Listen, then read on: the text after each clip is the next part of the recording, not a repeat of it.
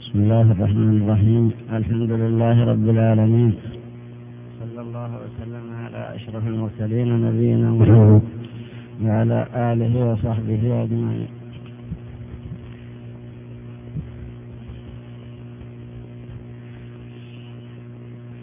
وبعد فإن الله سبحانه وتعالى خلق الإنسان من ذكر وأنثى قال تعالى يا أيها الناس اتقوا ربكم الذي خلقكم من نفس واحدة وخلق منها زوجها وبث منهما رجالا كثيرا ونساء. أخبر تعالى بأنه خلق هذا النوع الإنساني من ذكر وأنثى. ومعلوم أن هذا الخلق وهذا الإيجاد يكون بقدر الله تعالى ثم بأسباب. هذه الأسباب هي التناكح والزواج. ولما كان هذا النكاح منه حلال ومنه حرام. بين الله تعالى النكاح الحلال وحث عليه ورغب فيه في قوله تعالى فانكحوا ما طاب لكم من النساء مثنى وثلاث ورباع فإن خفتم ألا تعدلوا فواحدة أو ما ملكت أيمانكم. وفي قوله تعالى وأنكحوا الأيام منكم والصالحين من عبادكم وإمائكم. إلى قوله ومن لم يستطع منكم وقال تعالى ومن لم يستطع منكم قولا أن ينكح المحصنات فمما ملكت أيمانكم. أباح الله تعالى نكاح الإماء مع ما فيه من المضرة ولكن عند خوف العنات ولما كان كذلك فإن الله سبحانه وتعالى أخبر بأنه جعل بين الزوجين مودة ورحمة. قال الله تعالى ومن آياته أن خلق لكم من أنفسكم أزواجا لتسكنوا إليها وجعل بينكم مودة ورحمة. هكذا أخبر بأنه جعل بين الزوجين مودة أي محبة ومودة وشفقة وحنانا ورحمة وتعاطفا فإذا دامت هذه المودة وهذه الرحمة صاحت الفال وحسنت الأقوال والأفعال واستقامت سيرة الزوجين واستقامت حالتهما. ولكن علم الله تعالى أنه لا بد أن يكون هناك بغضا بين الزوجين إما من الزوج وإما من الزوجة. فإذا كان هذا البغض وهذه النفرة فإن الله تعالى جعل مخرجا من ذلك ألا وهو هذا الانفصال الذي هو الطلاق. فجعل الطلاق مشروعا ليتخلف أحد الزوجين إذا كان عليه ضررا من الآخر حتى لا يبقى أحدهما أو لا يبقى كلاهما. في ذلك الضرر وفي تلك المشقة وفي الحياة الصعبة التعيسة بل جعل له مخرجا وهو هذا الطلاق. لا شك أنه من المباحات ولكن هو من المكروهات. ولذلك ورد في حديث أبغض الحلال إلى الله. الطلاق. وهو حديث حسن ولو ضعفه بعض المتأخرين ولكن لم يظهر فيه ضعف. فهو مما يحتج به والواقع يشهد له وكذلك الحالة التي شرع لها الطلاق كما سنفصله إن شاء الله. فهو من المباحات. ذكر العلماء أنه تتعلق به الأحكام الخمسة. فقالوا يباح للحاجة ويكره لعدمها ويستحب للضرر ويكره ويستحب للضرر ويحرم للبدعة. يباح للحاجة إذا كان هناك حاجة من أحد الزوجين بأن كان هناك نفرة من أحدهما وعدم استقامة فإنه يكون مباحا. ويكره إذا لم يكن هناك حاجة. ولعلنا أن نفصل بعد ذلك أسباب الكراهة. ويستحب للضرر ويجب للإيلاء ويحرم للبدعة. فجعل الله تعالى أسباب التخلص من هذا النكاح في ثلاثة أشياء في الطلاق وفي الخلع وفي الحسف فأما الخلع فذكره الله تعالى في قوله تعالى فإن خفتم. لما نهى الزوج أن يأخذ مما آتاها شيئا. في قوله تعالى ولا تأخذوا مما آتيتموهن شيئا إلا أن يخافا ألا يقيم حدود الله. فإن خفتم ألا يقيم حدود الله فلا جناح عليهما فيما افتدت به.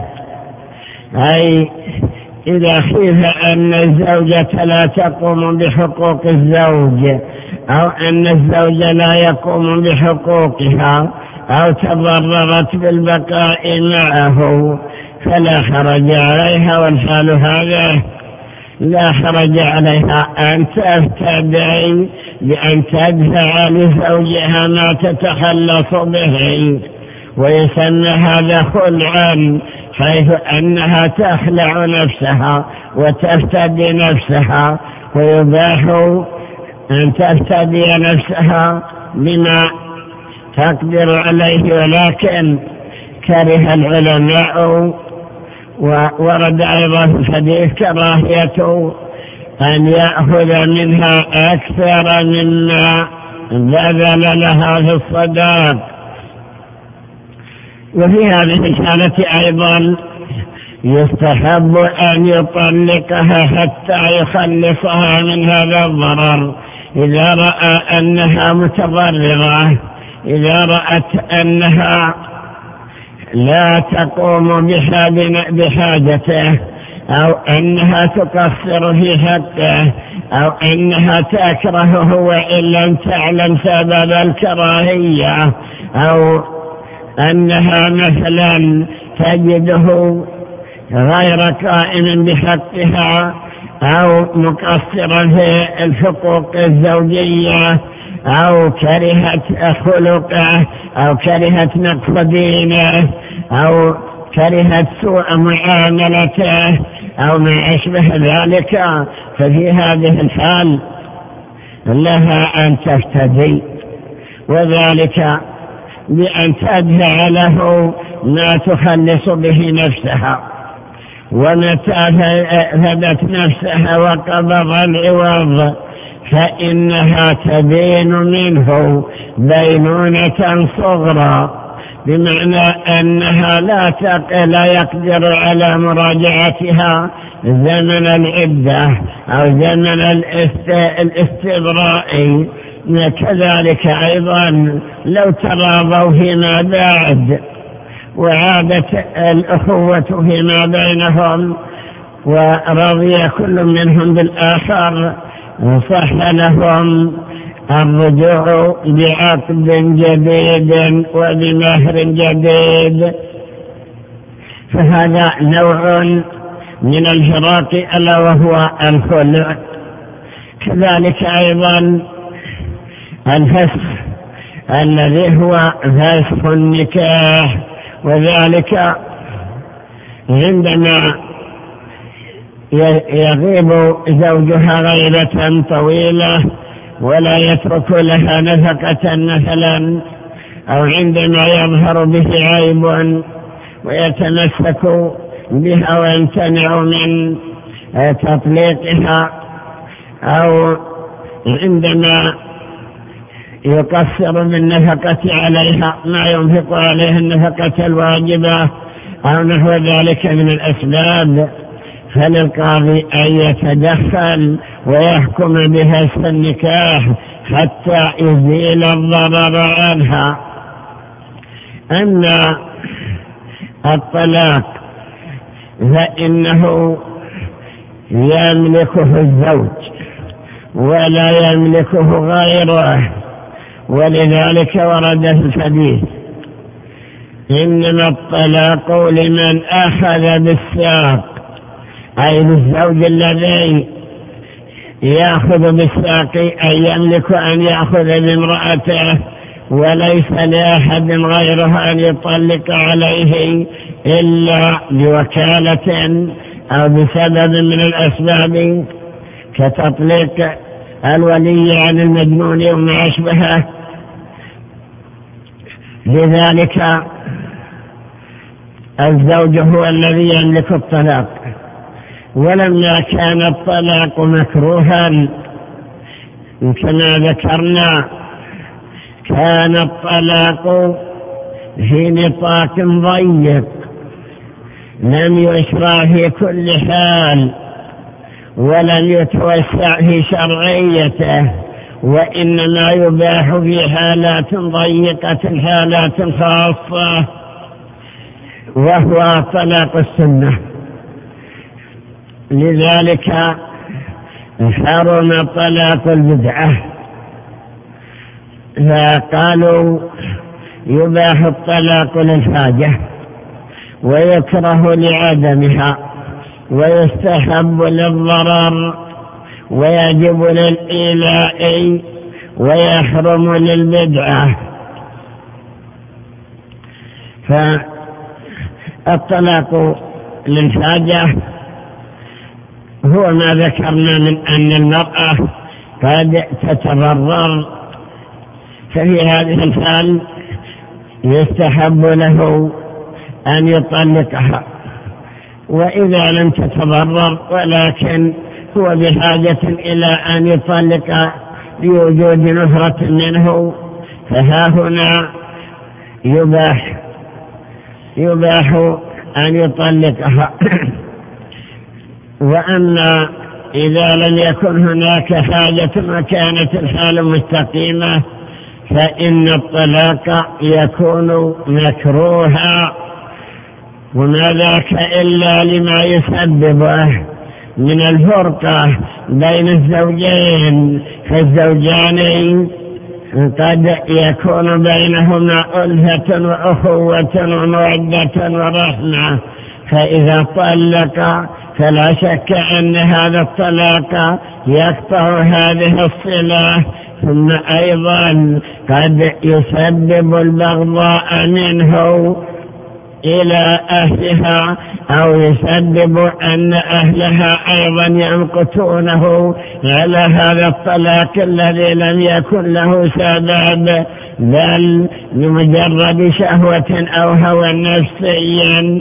وكثيرا ما يحصل قطيعة بين الزوج وبين أهل الزوجة أو بين الزوجة وبين أهل زوجها أو بين أهله وأهلها.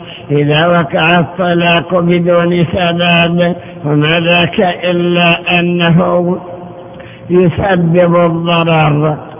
فالضرر على الزوجة سوء سمعتها سيما إذا طلقها ولم يظهر سبب فإن الناس قد ينفرون منها ويعتقدون أنها سيئة الخلق وأنها شرسة على الزوج أنها وأنها فلا يرغب فيها الأزواج كذلك أيضا قد يمقته أهلها كذلك أيضا قد يكون بينهما أطفال فيتضرر الأطفال بالفرقة التي حصلت بين الزوجين. فلذلك صار في هذه الحال مكروه لما يسببه من المفاسد والقطيعة. وأما الطلاق السني.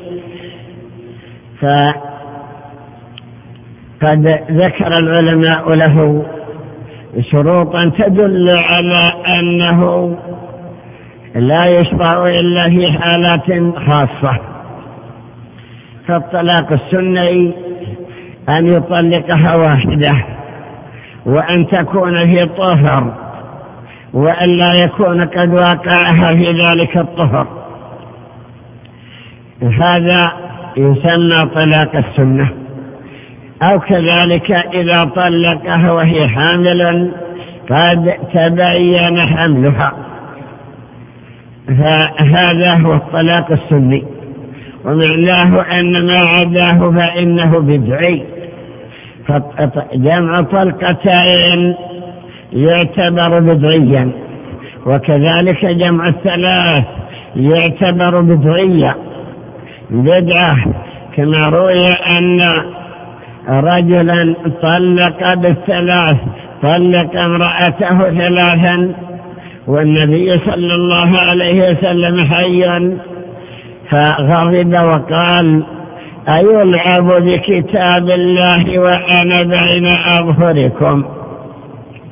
عد هذا تلاعبا وما ذاك إلا أنه مخالفة لما شرعه الله ولما أمر به وسبب أيضا في الضرر الذي يلحق الزوج ويلحق الزوجة.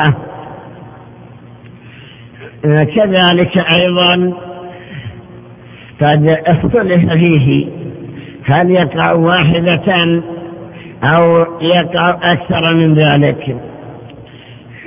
هذا موضع من مواضع طلاق السنة أن يطلقها واحدة فالزيادة على ذلك تعتبر بدعة. كذلك أيضا أن يطلقها وهي طاهر فلا يطلقها وهي حائض.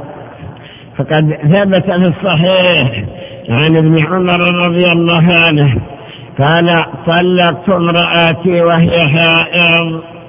فذكر ذلك عمر للنبي صلى الله عليه وسلم فقال مره فليراجعها ثم ليمسكها حتى تطهر ثم تحيض ثم تطهر ثم ليطلقها طاهرا أو حاملا أو في رواية ثم ليطلقها قبل أن يمسها فتلك العدة التي أمر الله أن تطلق لها النساء. يشير بذلك إلى قول الله تعالى يا أيها النبي إذا طلقتم النساء فطلقوهن لعدتهن. وقرأها بعض السلف فطلقوهن في قبول عدتهن. وهذه القراءة تكون تفسيرية. أي طلقوها في الوقت الذي تستقبل فيه العدة. أي تبدأ في العدة من حين الطلاق. وإذا قيل لماذا نهي عن الطلاق في الحيض؟ علل كثير من العلماء أنه فيه تطويل للعدة عليها. يعني أنه إذا طلقها وهي حائر فلا تحسب تلك الحيضة ولا يحسب ذلك الطهر الذي بعدها. إذا قلنا إن الأقراء هي الحيض كما هو المعمول به وتكون عدتها تبدأ من الحيضة الثانية أي بعد شهر وزيادة. فيكون ذلك تطويلا للعدة عليها. هكذا قالوا. ولكن ذكر بعضهم ولعله الصواب أن السبب هو الحرص على تقليل الطلاق. وذلك لأنه إذا طلقه وهي حائض فقد يكون السبب نفرة نفسه منها في تلك الحال حيث أنها حائضا لا يتمكن من الاستمتاع بها. فأمر بأن يمسكها حتى تطهر. فإذا طهرت قد تغلبه نفسه ويندفع إليها في فيجامعها. فإذا جامعها علم بعد ذلك أنه ممنوع من طلاقها في هذا الطهر الذي قد واقعها فيه فيمسكها. فإذا جاءت الحيضة أيضا علم أنه ممنوع أن يطلقها في هذه الحيضة. أي وهي حائض فيمسكها إلى أن تطهر. فإذا طهرت فقد لا يصبر أيضا عنها فيواقعها ثم تزول تلك البغضاء الذي في نفسه مع هذا الإمساك إذا أمسكها هذه المدة فقد تزول هذه البغضاء وهذه النفسانية فتصلح الحال بينهما وتستمر الألفة والصحبة والزوجية. فيكون هذا سببا في تقليل الطلاق.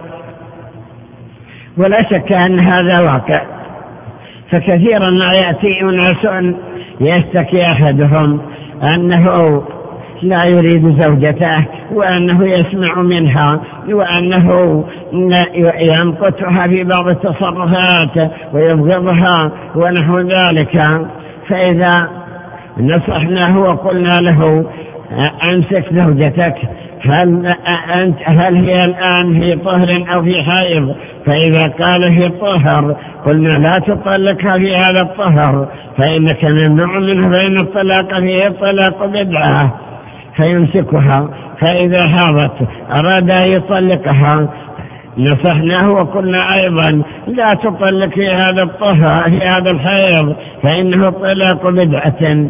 فإذا طهرت منه فإنه يواقعها. فإذا واقعها أيضا علم بأنه لا يصح الطلاق في ذلك الطهر الذي قد وقعها فيه ثم لا يزال كذلك إلى أن تتبدل البغضاء بمحبة وإلى أن يزول ما في نفسه وهكذا أيضا. فنقول إن أكثر ما يحصل به هذا الطلاق وما أكثر الذين يتسرعون في الطلاق هو شيء من سوء التصرف إما من الزوج وإما من الزوجة.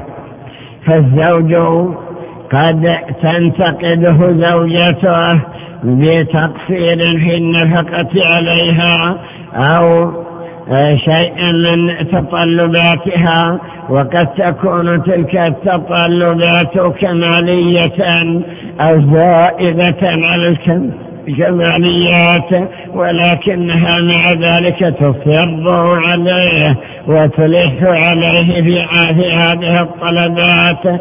فتضرب له الأمثال أختك فلانة قد اشتري لها كذا وكذا وعندها كذا وكذا وزوجة أخيك تملك كذا ويعطيها زوجها كذا وهكذا أيضا. ولا شك أن مثل هذا مما ينبغي أن الزوج يقنع زوجته ويبين لها أنه قد لا يستطيع التوسع في مثل هذه الطلبات وكذلك أيضا قد يكون في هذه الحال في حالة خارجة فيمكن أنه آه، تزيد دخلاته ودخله ونحو ذلك ف عليه أن ينصحها ويأتي أيضا بمن ينصحها من أهلها ونحوها ويأمرها بالتصبر وبال بالبكاء معه وبالرضا بما أعطاه الله تعالى وبما قسم لها وأن ترضى بالنفقة التي هي نفقة المعسرين ولذلك يقول الله تعالى لينفق ذو ساعة من ساعته ومن قدر عليه رزقه فلينفق مما آتاه الله. قدر عليه أي ضيق عليه رزقه فلينفق مما آتاه الله. لا يكلف الله نفسا إلا ما آتاها. فيجعل الله بعد عسر يسرا. هكذا أخبر الله تعالى بأنه الحال هذه. ينفق مما آتاه الله. وعليها أيضا أن ترضى بما قسم الله لها ولا تكلفه فكثيرا ما تكلف الزوجة زوجها فيستدين ويثقل على نفسه ويقترض وتعظم عليه الحقوق فيقع في مشاكل مالية يصعب عليه التخلص منها. وكثيرا ما يكون إلحاحها واستمرارها في هذا الطلب سببا في غضبه ثم في إيقاع الطلاق حتى يتخلص منها. ولكنه مع ذلك يندم وهي أيضا تندم. ولكن بعدما يتفارط الأمر لذلك تنصح الزوجة في هذه الحال على البقاء معه والرضا بما قدر الله. هذه من الأسباب. كذلك أيضا من الأسباب انتقادها على زوجها بعض التصرفات وما أكثر اللاتي يشتكين تصرفات أزواجهن تارة تصرفات عشوائية في الأموال ونحوها وتارة انتقادات دينية تخل بالشرف وتقدح بالعدل العدالة وتنافي المروءة وتقدح في الدين. وهذه هي ما يكثر سؤال النساء عنها.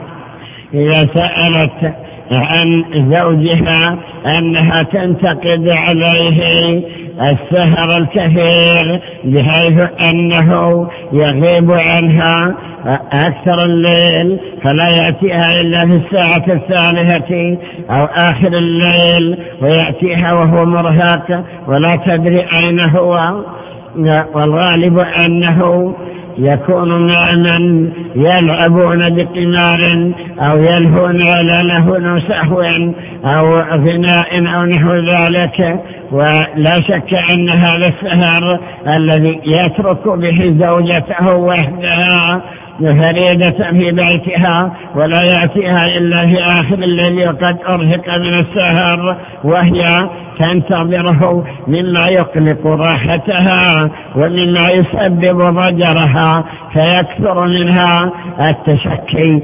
ويكثر منها سوء المعاملة معه ومقتها له وبغضها له مما يسبب نفرتها منه أو يسبب نفرته منها مع كثرة إلحاحها ومع كثرة إنكارها عليه. ف في هذه الحال ننصحه بأن يتوب من ذلك يتوب من هذه الأشياء التي تنتقد عليه. فإن كانت من المحرمات إذا كان سهرا على مسكرات أو سهرا على تعاطي مخدرات أو ما أشبه ذلك والعياذ بالله. أو كذلك سهرا على مشاهدة صور تعرض في الشاشات بواسطة ما يسمى بالدش أو ما أشبه ذلك. كثيرا ما يسهر عليها سواء في بيته أو سواء مع زملائه فلا يأتي إلا وهو مرهق ويترك زوجته وهي وحيدة. قد تقلف الدموع ولا وتبكي أنها لم ترى من زوجها الأنس والمودة والمحبة. لا شك أن هذا أيضا مما يقلق راحتها فينصح من يفعل ذلك وعليها أن تنصحه أو تأتي بمن ينصحه حتى يتوب من هذه الأفعال.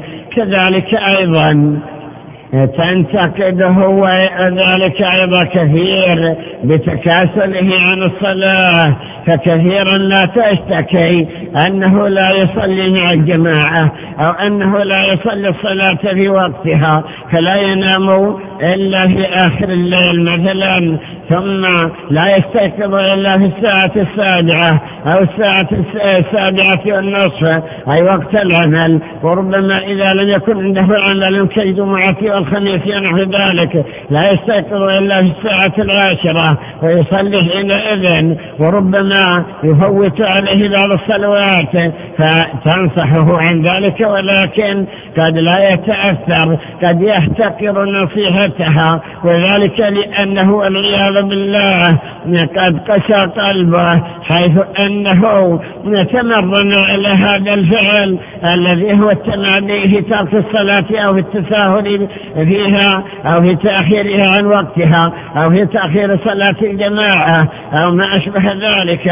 لا شك أن هذا أيضا مما يطلق راحتها. ثم إنها تكثر عليه من العتاب فيسبب ذلك أيضا غضبه عليها ويسبب طلاقها. ولكننا نقول الطلاق والحال هذه خير لها من البقاء. مع مثل هذا. سيما إذا كان تاركا للصلاة. تركا كليا فإنه لا يجوز لها أن تبقى معه وهو على هذه الحال. فقد حكم جمهور العلماء على أن تارك الصلاة تركا كليا يعتبر كافرا تطلق منه زوجته فعلى هذا لها أن تطلب التخلص منه ولها أن تفتدي نفسها حتى تتخلص منه. لكن ينصح قبل ذلك بالتوبة من مثل هذه الأشياء التي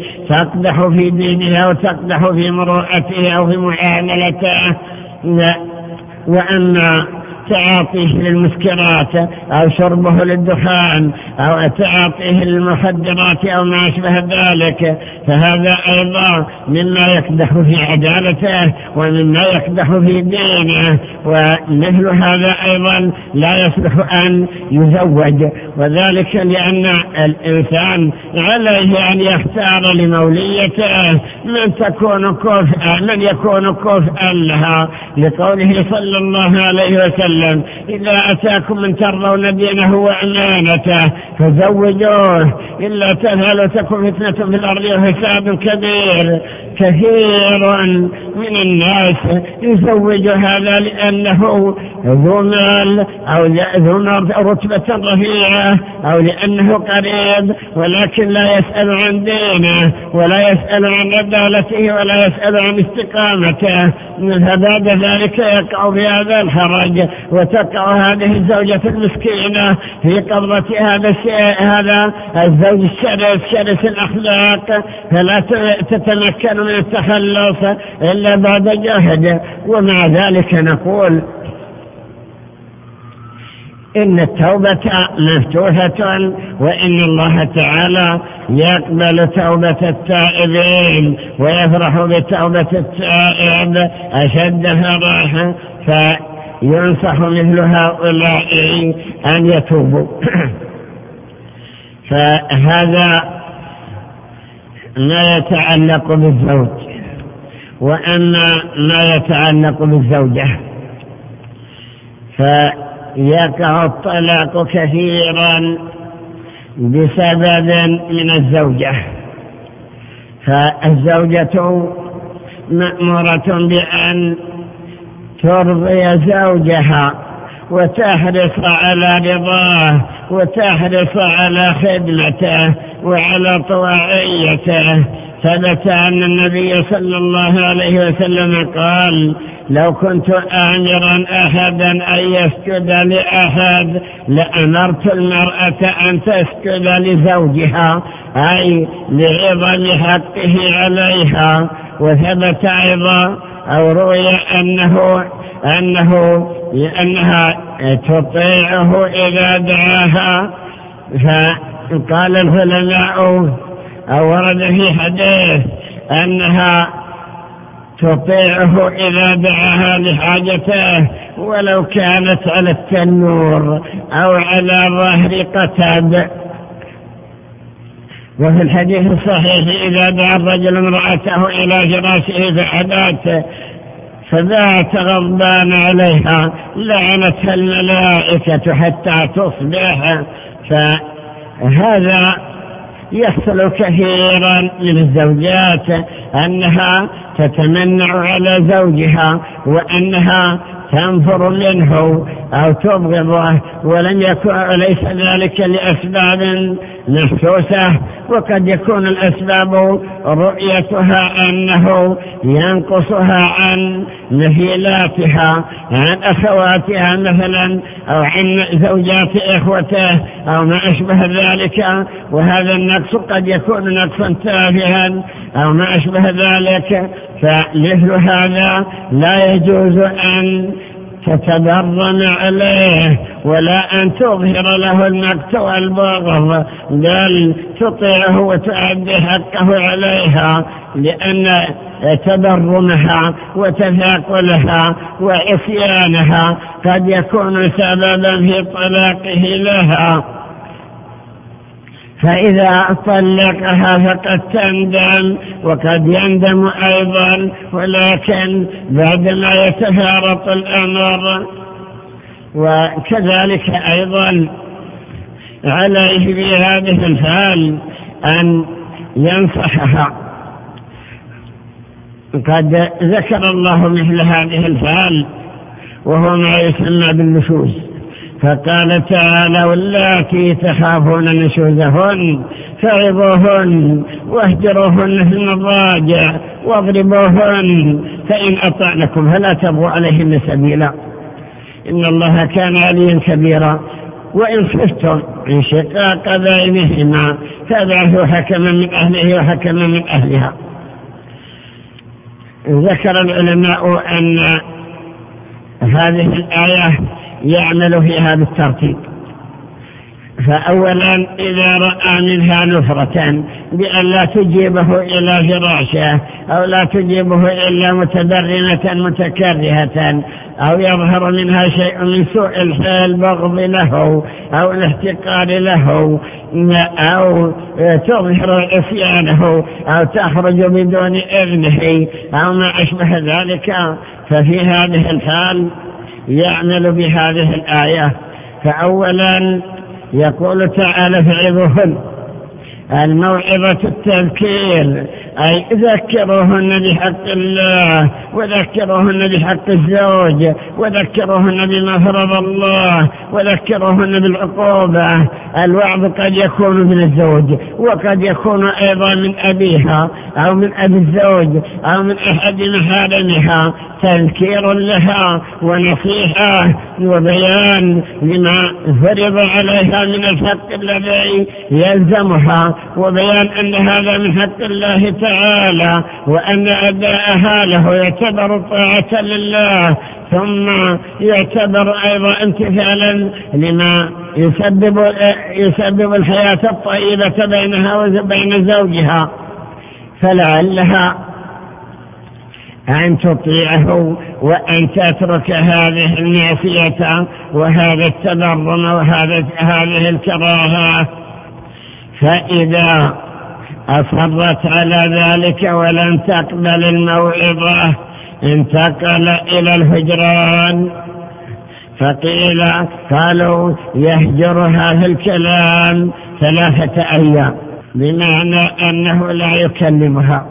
وذلك لأن أكثر ما ورد من الهجر ثلاثة أيام من الهجر لأجل الدنيا فأما الهجر لأجل الدين فيجوز أكثر. فيهجرها ثلاثة أيام من الكلام. ثم لعلها إذا هجرها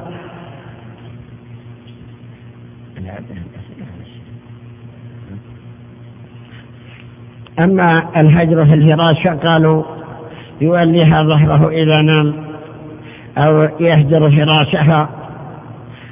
وإذا كان له زوجة ثانية فإنه يجوز له أن يهجرها فلا يعطيها حقها من المبيت. وإن كان الأولى أن يعدل لعل ذلك أن يكون سببا لاستقامتها.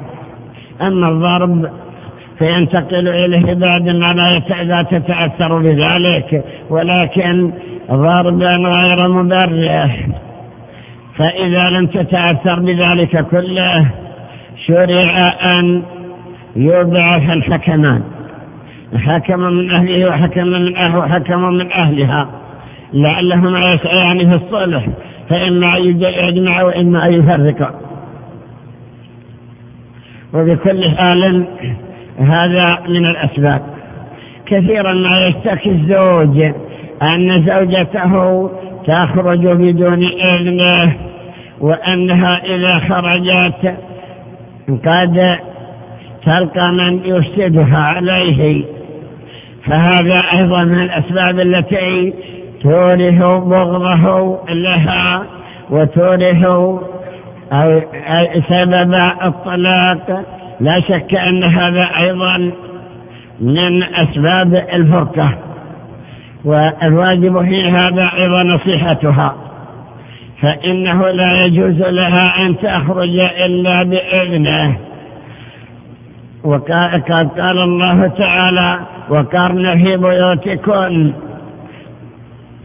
فإذا عرف مثلا أنها عفيفة وأنها لا تخرج إلا لشيء ضروري كزيارة أقاربها أو لحاجة قريبة في السوق أو نحو ذلك. ففي هذه الحال يعطيها إذنا مؤقتا أو إذنا خاصا. فأما التي تكثر الخروج يأتي زوجها ولا يجدها. أو مثلا تخرج إلى الأسواق ومع ذلك قد تتعرض للفتن فمثل هذا قد يحقد الزوج عليها وينصحها ولكنها تصر على ذلك مما يسبب الفرقة بينهما. ففي هذه الحال نصيحتها واجبة. ينصحها الزوج وينصحها ولي أمرها كأبيها أو أبيه أو إخوتها أو محارمها ويبين لها حق زوجها عليها. فإذا أصرت الحال هذا ففي هذه الحال يباح له أن يفارقها لكونها لا تصلح والحال هذه كزوجة مع عصيانها وتمردها. وما أشبه ذلك. وبعد ذلك نقول إن أكثر أسباب الزواج الطلاق التي تقع من الأزواج عند شقاق يسير. وعند منازعة تافهة عند أشياء يسيرة يقع منه أنه يكلمها فترد عليه فإذا ردت عليه فقد يحقد ويغضب ثم يوقع الطلاق في الحال ويندم وتندم أيضا. ولا شك أن مثل هذا يجب عليه أن يتلافاه. يجب أن لا يكون سريع التأثر سريع الغضب فكم يأتينا من الذين يندمون على الطلاق يخبر بأنه طلقها بعد أن حصل منها سوء مقال أي كلمها فردت عليه ولما ردت عليه استنكر ذلك. فلما استنكر ذلك كلمها بكلام آخر فكان سببا لغضبه فأوقع بها الطلاق. لا شك أن الطلاق الذي يقع في هذه الحال مما يسبب الندم. غالبا قد ذكر العلماء أن الغضب ثلاثة أقسام. قسم يكون معه مبادئ الغضب بحيث أنه يملك نفسه وبحيث أنه يشعر بما يقول بحيث أنه يقدر أن يملك نفسه. فإذا طلق والحال هذا فإن طلاقه يقع لأنه ليس هناك غضب شديد يحمله على ذلك. آه الثاني أن يغضب غضبا يذهب معه شعوره بحيث يكون كالمغمى عليه ولا يدري ما يقول ولا يفكر في حالته ولا يتذكر ما خرج منه بل يتكلم بكلام لا يشعر به بحيث إذا ذكره وقالوا له إنك قد طلقت أو قد قلت كذا وكذا. أنكر ذلك ولن يتذكر. فمثل هذا لا يقع أيضا لا يقع وذلك لأنه شبه مجنون أو فاقد عقل. فأما ما بينهما فهو محل خلاف. إذا كان غضبان ولكن غضبا لم يفقد فيه شعوره فهو محل خلاف. نقول ورد الحديث الذي في السنن قوله صلى الله عليه وسلم لا طلاق في إغلاق وفسره العلماء بالإكراه وفسره بعضهم بالغضب لا طلاق ولا اعتاق في إغلاق أي الذي ينغلق عقله بحيث أنه لا يدعو لا يتمالك نفسه أو أنه لا يستطيع التخلص من هذا الشيء. فلذلك نقول ننصح المسلم أن يبتعد عن هذه الحالة التي هي الغضب. فقد ثبت في الصحيح أن رجلا قال يا رسول الله أوصني قال لا تغضب. فردد مرارا. قال لا تغضب. ما أوصاه إلا بهذه الوصية لا تغضب.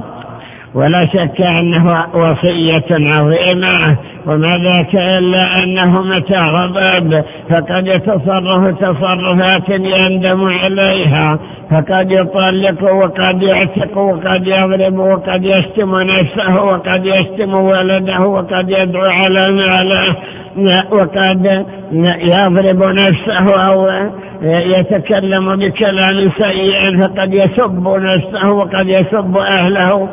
وهذا هو المشاهد من الإنسان الذي يكون سريع التأثر بالغضب ثم يتنادى إلى أن يقع في شدة الغضب الذي يفقده إحساسه. فنقول على الإنسان أن يبتعد عن أسباب الغضب.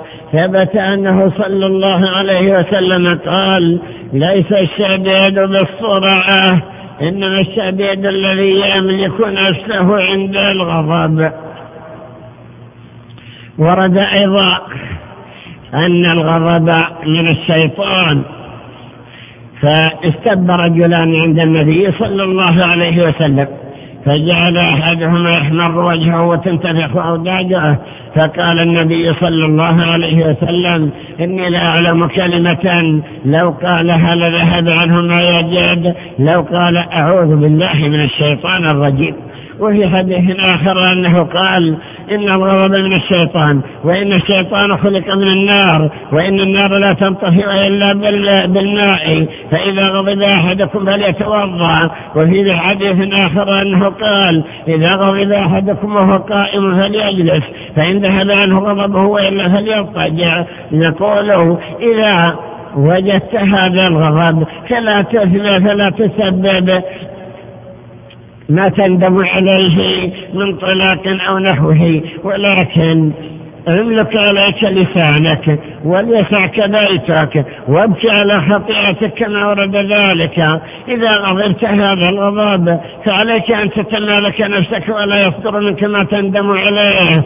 أو مثلا أنك ترد ردا حسنا فإذا أغضبتك امرأتك مثلا أو غيرها فإياك أن ترد الرد السيئة بل إلا بقول الله تعالى ادفع بالتي هي أحسن السيئة ادفع السيئة بالحسنة حتى لا يكون هناك ما تندم عليه. فإذا سبتك فادع لها. وإذا أذلتك فامدحها وإذا تكلمت بسوء فتكلم بخير فذلك مما يسبب الألهة ومما يزيل ما في النفس. كذلك أيضا لا شك أن الغضب وأفعال هذه يسبب ما لا تحمد عاقبته فعلى الإنسان أن يتمالك نفسه فلا يوقع هذا الغضب. ثم كثيرا ما يقع من الإنسان في هذه الحالة هذه الكلمات وهو قوله أنت طالق أو قد طلقتك أو أنت مطلقة أو ما أشبه ذلك.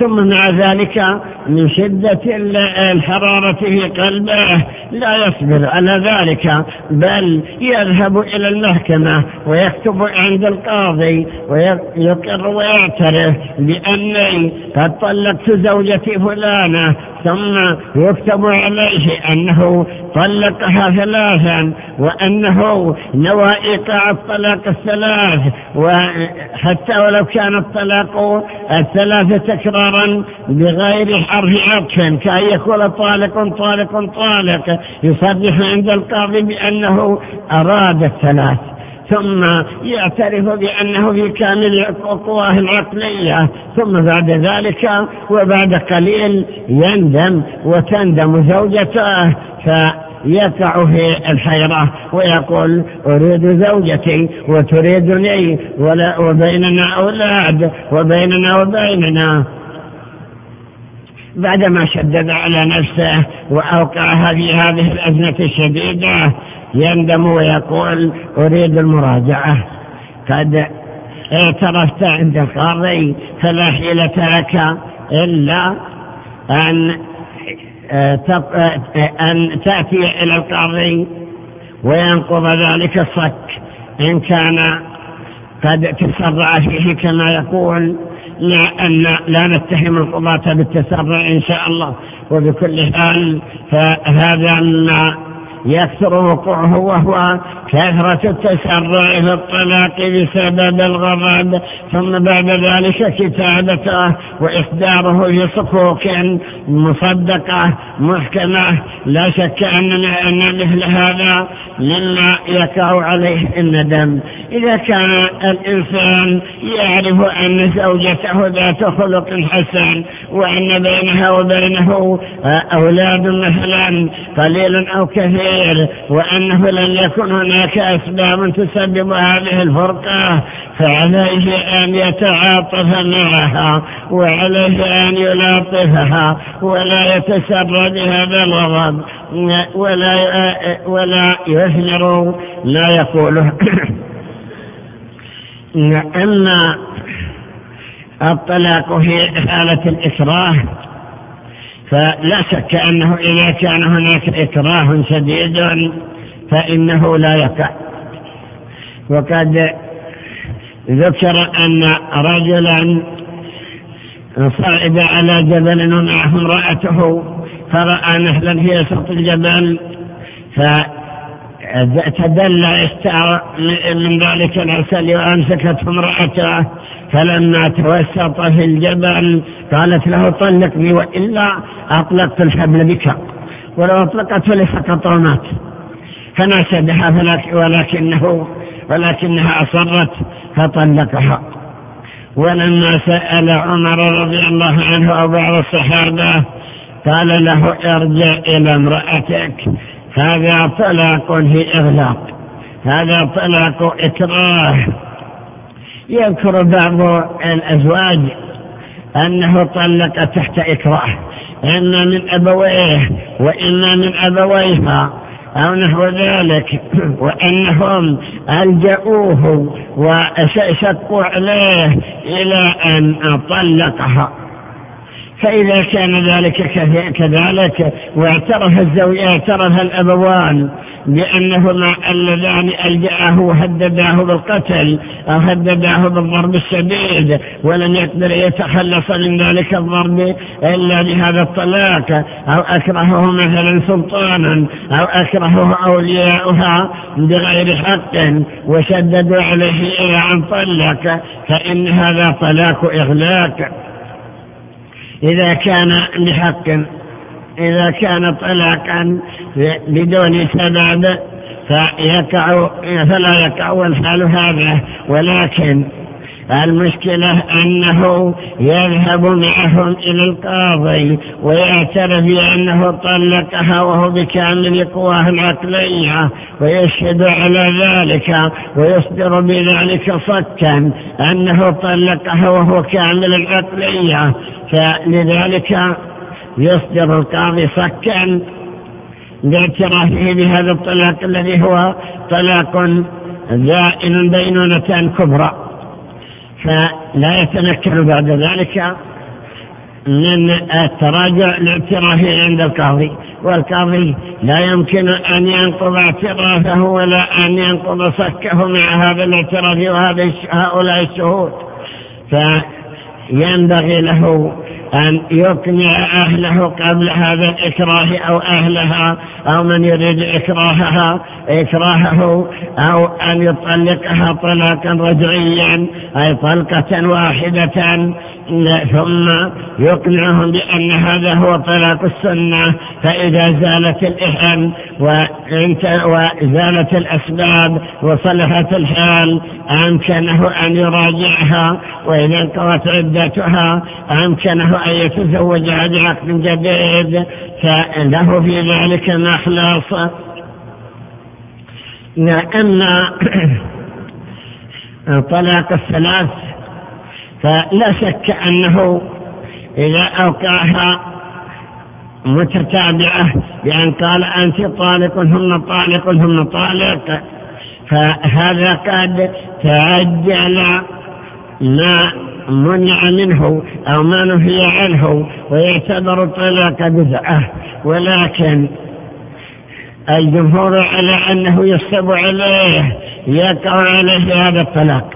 وما ذاك إلا أنه أوقعها متتابعة بعطف لا يحتمل تأكيدا ولا غير ذلك فتذهب عليه ويعتبر طلاقا بائنا.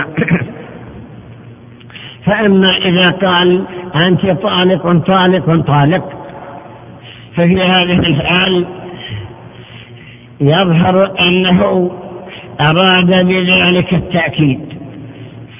التأكيد الكلام بتكراره يقع كثيرا. كما إذا قال اذهبي اذهبي اذهبي قومي قومي قومي. لا يقصد إلا مرة واحدة. فإذا كانت هذه نيته فإنه يقع بها طلقة واحدة في إمكانه الرجعة. ولكن الكثير منهم يعترف بأنه أراد أراد التأسيس لم يرد التأكيد بل أراد أن يوقع الثلاثة دفعة واحدة فيعترف عند القاضي ويكتب ذلك عليه. لا شك أن هذا تسرع وأن عليه أن يتثبت ولا يشدد على نفسه. كذلك أيضا مما يكثر ويحصل الابتلاء به كثيرا.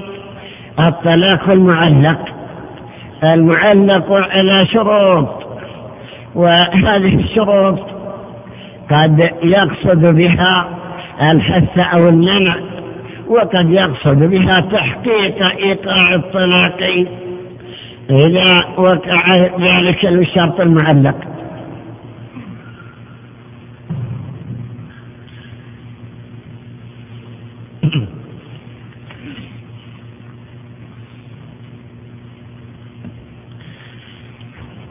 يكثر تعليق الطلاق على أمور تافهة لا لا أهمية لها فيطلق أحدهم على تحقيق كذا أو على عدم وقوع كذا أو ما أشبه ذلك.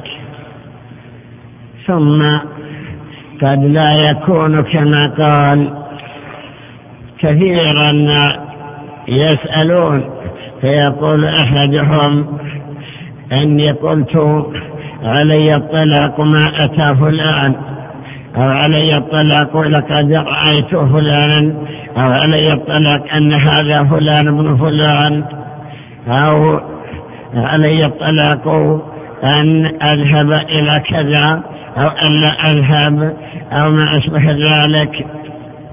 وكذلك أيضا عند الاستضافة والزيارة يقع الكثير في هذا الطلاق وهو أن يطلق بقوله علي الطلاق أن أن أضيفك مثلا أو أن أذبح كرامتك أو الآخر يقول علي الطلاق أن لا تموت أو أن لا تذبح أو أن لا أطعم عندك إلا كذا وكذا أو ما أشبه ذلك. وفي زعمهم أن هذا آكد من الحلف بالله آكد من أن يقول والله لأفعلن أو ما أشبه ذلك. أو في زعمه أن صاحبه لا يقبل منه إلا إذا أوقع الطلاق. ولا شك أنه قد يوقع صاحبه في حرج وفي مشقة. فكثيرا ما يحجزه وما وما يرده عن حاجته حاجة ضرورية. ونحو ذلك بسبب هذا الحلف الذي علق عليه هذا الطلاق. وكذلك أيضا تساهل الكثير منهم مع امرأته بإيقاع هذا الطلاق المعلق كأن يقول مثلا أنت طالق إن خرجتي أو إن لم تخرجي في هذه الليلة؟ أو إن ركبت مع فلان أو إن لم تركبي أو إن لم تبيتي الليلة في مكان كذا أو ما أشبه ذلك.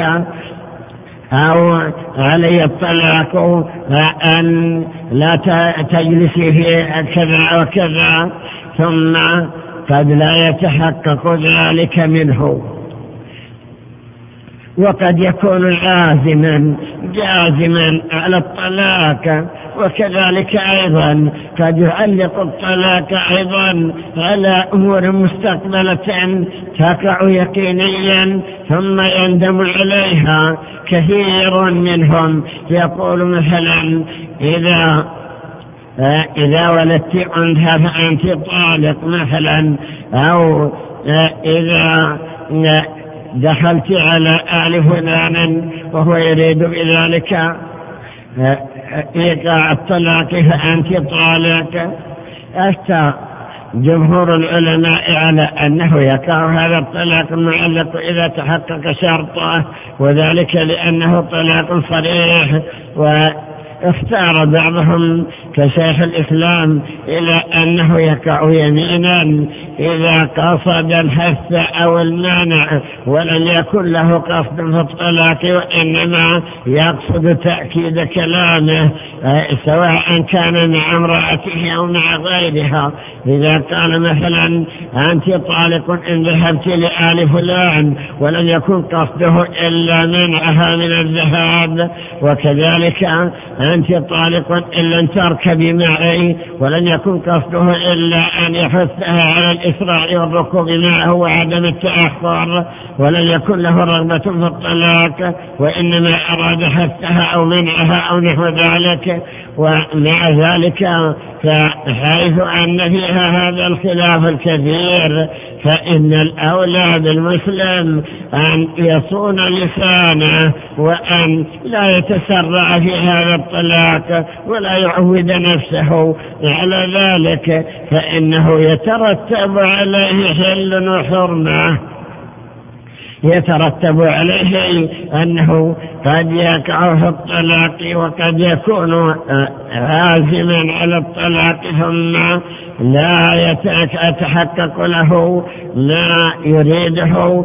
فقد يفتيه بعض المفتين بخلاف الحقيقة التي هو عازم عليها فيكون قد أوقع الطلاق وهو عازم عليه وراجع امرأته وهي لا تحل له إذا كان قد طلقها طلاقا بائنا. فيقع في نكاح لا يحل له. وبكل حال فإننا نتناصح فيما بيننا. ننصح إخواننا عن التسرع بالطلاق أي التلفظ به سواء منجزا أو معلقا. المنجز الذي يقول أنت طالق أو قد طلقتك أنت مطلقة والمعلق هو الذي يعلق على شرط كأن يقول إن خرجت أو إن لم تخرجي أو إن أنت طالق إذا إن خرج الشهر أو إذا دخل الشهر الفلاني أو ما أشبه ذلك. كل هذا ينبغي أن يصون لسانه حتى لا يقع في هذه المخالفات. كذلك أيضا إذا اضطر إلى الطلاق ولم يكن له بد منه فإنه يطلقها واحدة. وكونه يطلق ثلاثا قد يندم على ذلك. طلاق الواحدة كافر لأنه يخلصها منه إذا كان لا يريدها وإذا أرادها تمكن من مراجعتها زمن العدة التي هي ثلاثة قروء يتمكن من أن يراجعها ولو في آخر جزء من الحيضة الثالثة يتمكن من مراجعتها. ربما يذهب الذي في نفسه وكذلك الذي في نفسها ربما يندم فإذا طلق واحدة تمكن من مراجعتها. وكذلك إذا ساءت الصحبة بعد المراجعة وكان قد طلق واحدة وبقي له اثنتان فلا ينبغي له أيضا أن يوقع الثنتين الباقيتين دفعة واحدة بل عليه أن يتأنى عليه أن لا يوقع عند الضرورة إلا واحدة حتى يتمكن من الرجعة. يتمكن من الرجعة في زمن العدة بعد الطلقة الثانية التي هي أيضا ثلاثة قروء. إذا كانت ذات أقراء أو ثلاثة أشهر إذا كانت ذات أشهر أي من اللائي يئسن أو زمن الحمل إذا كانت حاملة الله تعالى ذكر أن بعولتهن أحق بردهن يعني في زمن العدة في قوله تعالى والمطلقات يتربصن بأنفسهن ثلاثة قروء. يعني على الصحيح أنها ثلاث حياض ثم يقول تعالى وبعولتهن أحق بردهن في ذلك إن أرادوا إصلاحا. وهكذا أيضا إذا حصل مثلا تضررا وطلبت الطلاق فلا بأس إذا لم يكن يريد الطلاق أن يخادعها. بمعنى أنه يطلب منها ولو شيئا يسيرا حتى يصير خلعا. والخلع عند أكثر العلماء لا ينقص به عدد الطلاق بمعنى أنه لو خالعها ثلاث مرات أو أربعا فإنه يمكنه أن ينكحها بعقد جديد أو نحو ذلك. وهكذا أيضا إذا أوقع هذا الطلاق ننصحه بأن لا يتسرع في إخراج صك الطلاق في أن يذهب إلى القاضي ويقول إنني أريد الطلاق ويكون عازما. القضاة وفقهم الله قد عرفوا ذلك. عرفوا أن الكثير يندم فهم يعطونه مهلة ثلاثة أشهر مع إمكانهم أن يكتبوا الطلاق في تلك الساعة. ولكن يقولون لا يأتيك الدور إلا بعد شهرين أو بعد ثلاثة أشهر. اذهب. ففي هذه المدة يندم.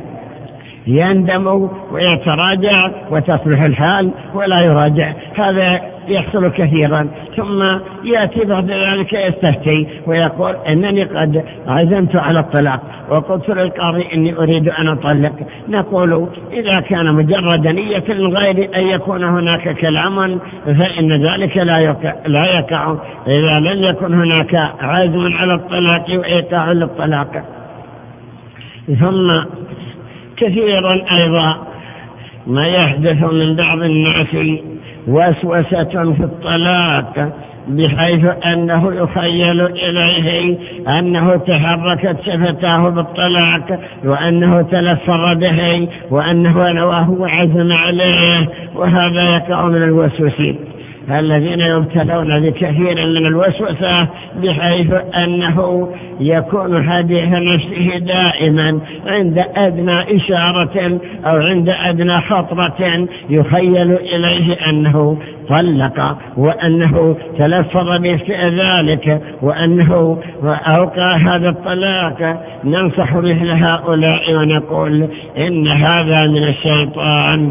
عليكم أن تستعيذوا بالله من الشيطان ولا تلتفتوا إلى هذه الأوهام. فإن الشيطان حريص على أن يفرق بين الزوجين. كما ورد ذلك في حديث أن إبليس يبعث جنوده وأن الذي يأتي ويقول ما زلت بفلان حتى فرقت بينه وبين زوجته يقربه ويقول أنت أنت. فإذا كان كذلك فلا تلتفت إلى هذه التوهمات. إذا كانت الحالة بينك وبين زوجتك مستقيمة ولم يكن لها ذنب تستحق أنك تفارقها فأمسك عليك زوجك واتق الله. نسأل الله أن يهدينا وإخواننا لسبيل سواء السبيل. نسأله سبحانه أن يبصرنا بالحق وأن يدلنا عليه. إنه على كل شيء قدير. والله أعلم. صلى الله وسلم على محمد. بسم الله الرحمن الرحيم. الحمد لله. وصلى الله وسلم على رسول الله وعلى آله وأصحابه من اهتدى بهداه. أما بعد فقد سمعنا جميعا هذه المحاضرة القيمة التي تفضل بها صاحب الفضيلة الشيخ عبد الله عبد الرحمن بن في موضوع النكاح والطلاق. وقد أجاد جزاه الله خيرا وأوضح وبين ما ينبغي بيانه فغفر الله له وجزاه الله خيرا وضعف مثوبته. وسمعنا بحمد الله من ذلك ما ما ينفع ويكفي. والوصية مثل ما وصى وفقه الله الوصية الحذر من أسباب الطلاق والحرص على النكاح الشرعي. يقول الله جل وعلا وإن خفتم أن لا تقصدوا في فانكحوا ما طاب من النساء مثنى وثلاث ورباع فإن خفتم أن لا تعدلوا فواحدة أو ما ملكت أيمانكم فنوصي بالمسارعة إلى الزواج. من استطاع نوصيه بالمسارعة إلى الزواج. قال تعالى وأنكحوا الأيام منكم. والصالحين من عبادكم وإيمائكم. إن يكونوا فقراء يغنيهم الله من فضله. الرسول يقول صلى الله عليه وسلم يا معشر الشباب من استطاع منه الباء فليتزوج فإنه أغض البصر وأحسن الفرج. ومن لم يستطع فعليه بالصوم فإنه له وجاء. ويقول صلى الله عليه وسلم تزوجوا الولود الودود فإني مكافر بكم يوم القيامة. فالوصية البدار بالزواج لمن استطاع حتى يعف نفسه ويعف غيره. يعف نفسه ويعف المرأة. فالوصية الحرص على هذا والبدار بالزواج مع الاستطاعة حتى يحصل بذلك الإعفاف وتكثير الأمة. والوصية أيضا الحذر من التصرف الطلاق. علاج الأمور بغير الطلاق إذا جاء النزاع بين الزوجين أو المشاكل بين الزوجين فالمشروع العلاج بغير الطلاق العلاج بالحكمة. بالكلام بالكلام الطيب بالأسلوب الحسن بالتفاهم دون الطلاق الزوجان يقع بينهما بعض الشيء لكن تحل المشاكل بالكلام الطيب والاسلوب الحسن. قد يكره منها شيئا ولكن بالصبر تزول. قال الله جل وعلا فإن كرهتموهن فعسى أن تكرهوا شيء ويجعل الله خيرا كثيرا. فالإنسان يتصبر ويتحمل. ويعالج الأمور ما دامت المرأة مرضية طيبة في نفسها طيبة في دينها فليتحمل. وليعالج الأمور بالحكمة والكلام الطيب والأسلوب الحسن.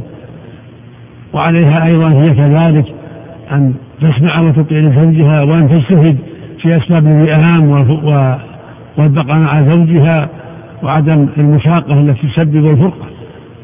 كل منهما عليه أن يحرص على أسباب البقاء. قال تعالى وعاشرهن بالمعروف. كل منهما يحرص على أسباب البقاء وعلى زوال أسباب الفرقة وعلى التفاهم فيما بينهما في المشاكل حتى تحل بغير الطلاق. فإذا دعت الحاجة إلى الطلاق ورأى نفسها في ذلك طلق طرفا واحد فقط حتى إذا ندم راجعه في العدة أو بالزواج بعد العدة بعقد جديد. إذا دعت الحاجة للطلاق ولا بد فلي فليطلق طلقة واحدة ولا يزد عليها حتى يكون له سعة في الرجعة لأن الله يقول سبحانه وبعولتهن أحق بردهن في ذلك. إن أرادوا إصلاحا. يعني بعد الطلاق الرجعي. ولكن المشروع لهما جميعا التواصي بالحق. والتناصح والتعاون بالبر والتقوى والحذر من أسباب الطلاق. هو يحرص وهي تحرص كل منهما عليه أن يحرص على أسباب الوئام والبقاء والتعاون بالبر والتقوى. وليحذر هو من السهر وأسباب الفرقة. يحذر من السهر والنزاع الذي لا لا موجب له وسوء الظن الذي لا موجب له. يبتعد عن سوء الظن والنزاع الذي لا وجه له والسهر الذي يسبب الشحناء والعداوة.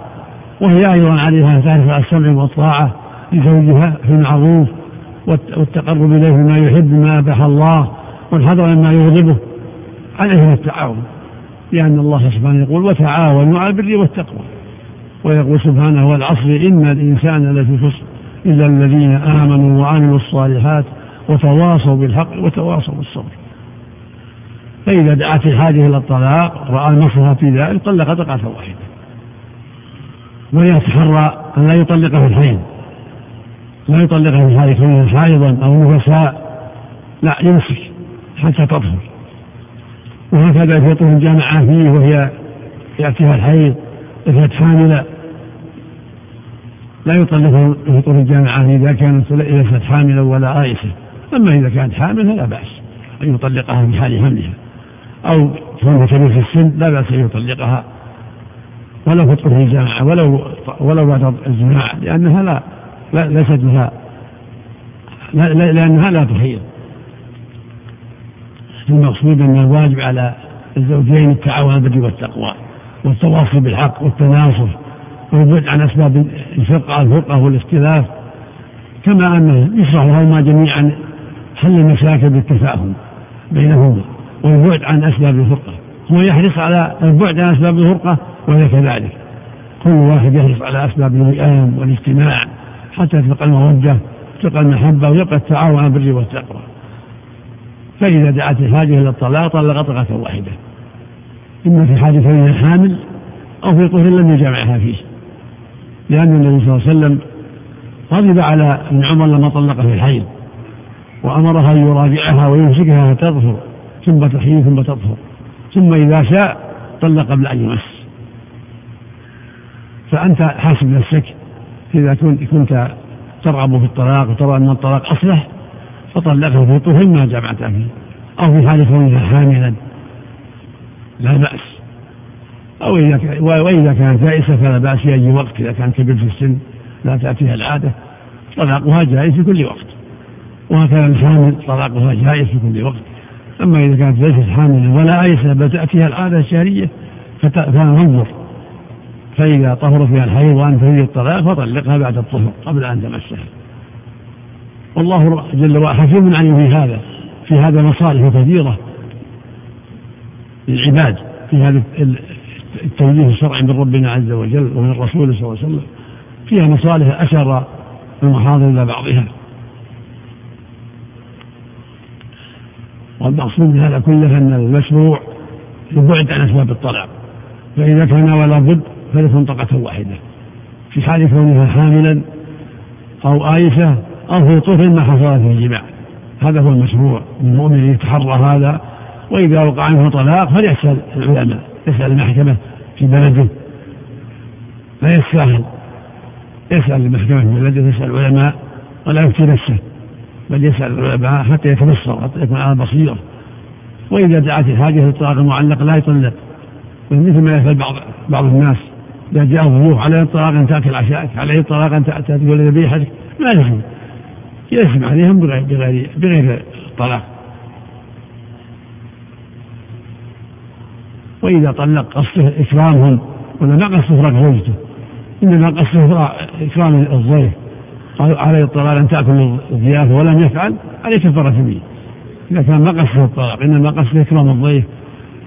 أو قالوا عليه الطلاق أن لا تخرجي قصد منعه تخرج فهو ليس قصد إفراقها إنما قصد تخرجها ومنعها فالصواب أن عليه كفارة في هذا. لكن ينبغي له يتجنب الطلاق يحرص يحرص على البعد عن الطلاق مهما أمكن. فإذا وقع شيء فليسأل أهل العلم وليتبصر ولا يعجل. نسأل الله الجميع التوفيق والهداية. نسأل الله الجميع التوفيق والهداية ونسأل الله أن يجزى فضيلة الشيخ عبد الله عن كلمته خيرا. وصلى الله وسلم على عبده ورسوله محمد وعلى آله وأصحابه.